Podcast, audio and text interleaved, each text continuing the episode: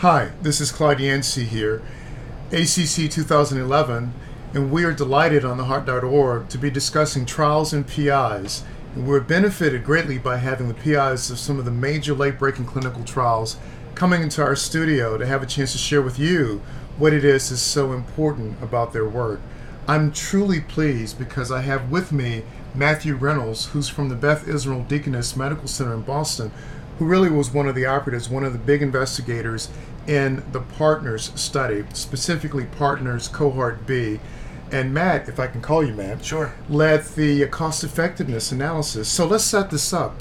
Partners is a big, big story here at the ACC meeting because it demonstrated that for patients who were at higher risk for surgery and underwent TAVI or TAVR versus surgical aortic valve replacement, there was non inferiority, true non inferiority. There's some caveats that can be discussed in another setting, but the short version is that there was similar benefit and a real benefit, and so we have a viable option for those with critical aortic stenosis. Certainly, it's better than no therapy. We knew that from cohort A, but now we know that compared to surgery, we have choices. Not one being better than the other, but we have choices. But in a very brilliant way, Matt has come forward with an early cost effective analysis, which really gives us a greater comfort level about what seemingly is a very intricate, complicated approach, but it might in fact meet the bar. So, Matt, welcome. We're delighted to have you here. Thanks. And talk us through the mindset, first of all, of even trying to do a cost effective analysis with a surgery, with a procedure that's still in its iterative stages of development. Yeah, sure. Well, some people could argue it's maybe too soon, but you know we had a rare opportunity here with uh, with a randomized trial, and what we presented today was was based on cohort B, so that's the cohort comparing transcatheter AVR uh, to medical therapy, basically the standard care in inoperable patients. And that trial's not getting done again. That's um, right.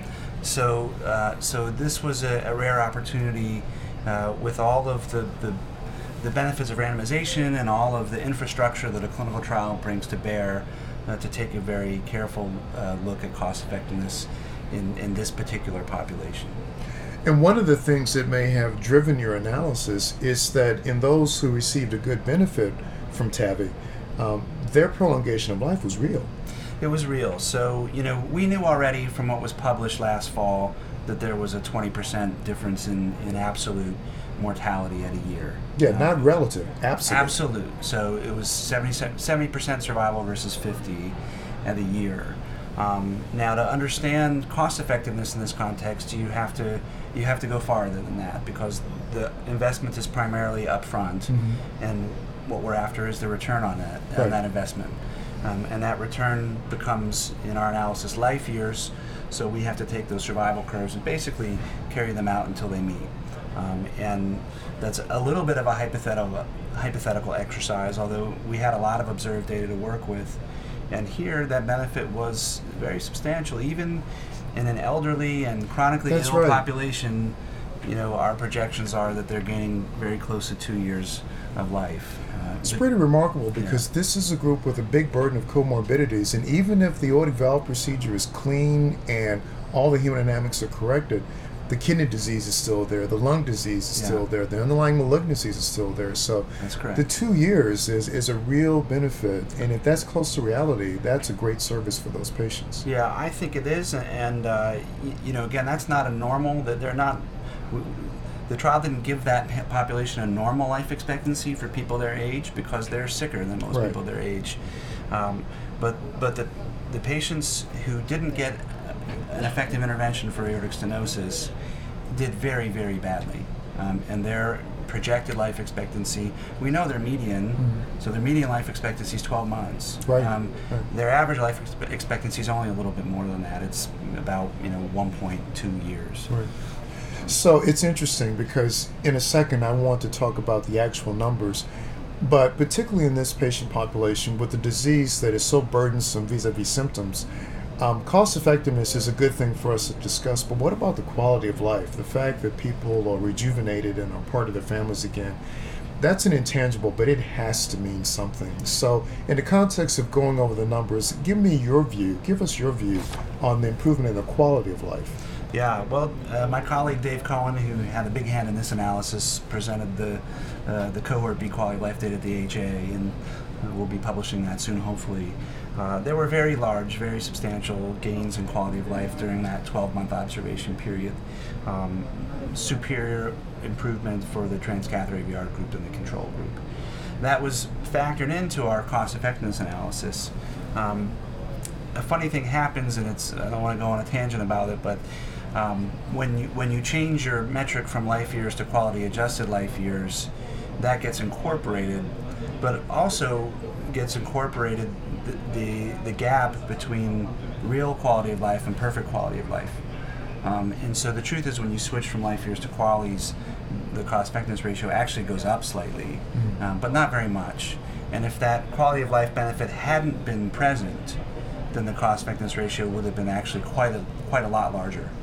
So if, if we're trying to really drill this down for the people that are paying attention, because this is the hot topic, what we really are saying is, uh, particularly compared to medical therapy, I'm not sure what that is for critical AS, but compared to the natural history of the disease, we know that percutaneous aortic valve replacement extends life, improves the quality of life, and can be done cost effectively.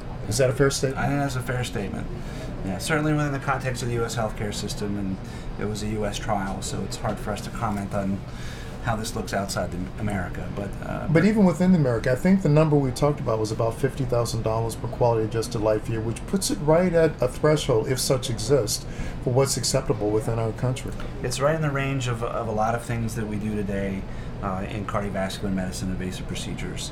Um, so implantable defibrillators, catheter ablation for right. AFib, these sorts of things.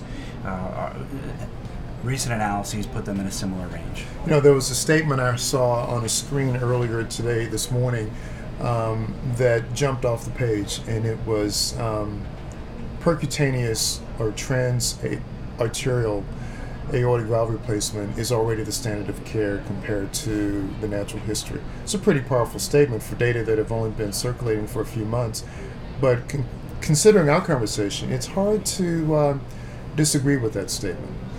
I, uh, I don't know how you could, to be honest with you. I mean, it would take a, a, a heartless person, uh, I think, to, to say that, that these patients should continue to get no effective treatment for mm. this condition when we know that an effective treatment is is available now.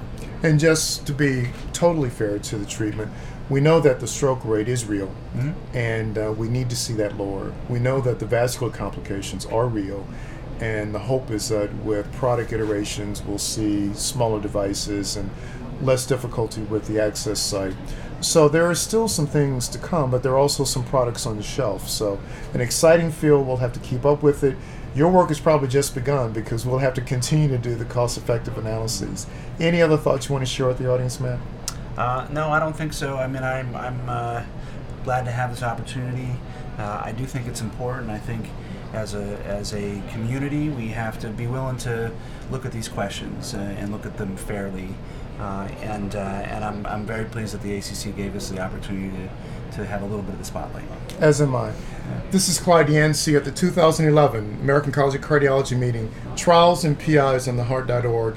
We just heard some fascinating information from Matt Reynolds related to the partner study, and we're just delighted to have a chance to hear this information and wish you well in all the work you're doing. Thanks very much. Pleasure. Okay. Pleasure.